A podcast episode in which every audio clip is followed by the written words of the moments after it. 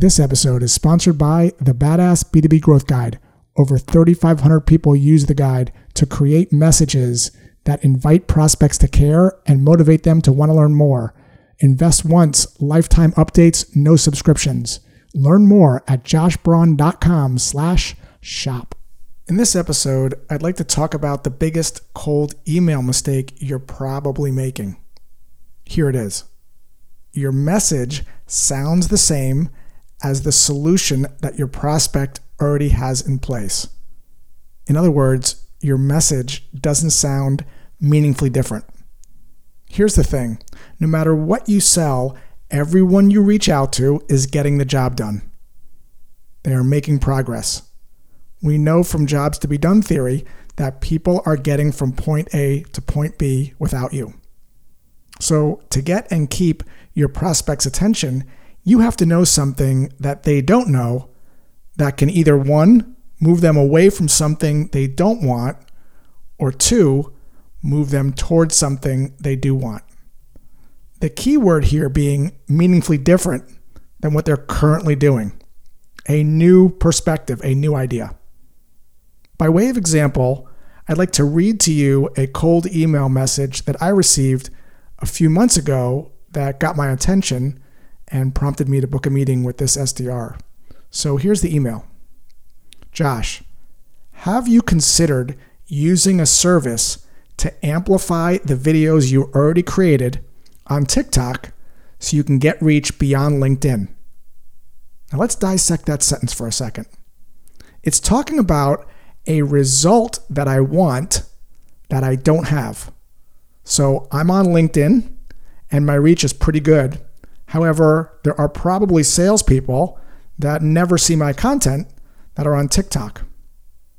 Next sentence Several creators used my service to grow their followers from zero to 3,000 in a few months without lifting a finger. Words like without or no or even if subconsciously say to the reader, What is this thing? What is this sorcery? I can get reach on a different channel without actually having to create videos or lift a finger or do anything. That's going to pique some curiosity. It's also using the bandwagon effect. What do these other creators know that I don't know?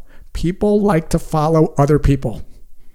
It's why if you walk into a shopping plaza and you see a long line at a restaurant, that's the restaurant you probably want to eat at. Same idea here. So, again, altogether, so far we have this. Josh, have you ever considered using a service to amplify your videos on TikTok so you can get reach beyond LinkedIn? So you can get, that's a key phrase. It's telling me about a result I want, but I don't have. Several creators use my service to grow their followers from zero to 3,000 in a few months without lifting a finger. Final sentence, worth exploring with a question mark. That's a low friction call to action that's gauging interest rather than asking for time. And then there was a nice little cherry on top of this email in the final sentence. This is what it said Either way, keep up the killer content. I really enjoyed your two cents on viewing objections as something to understand rather than overcome.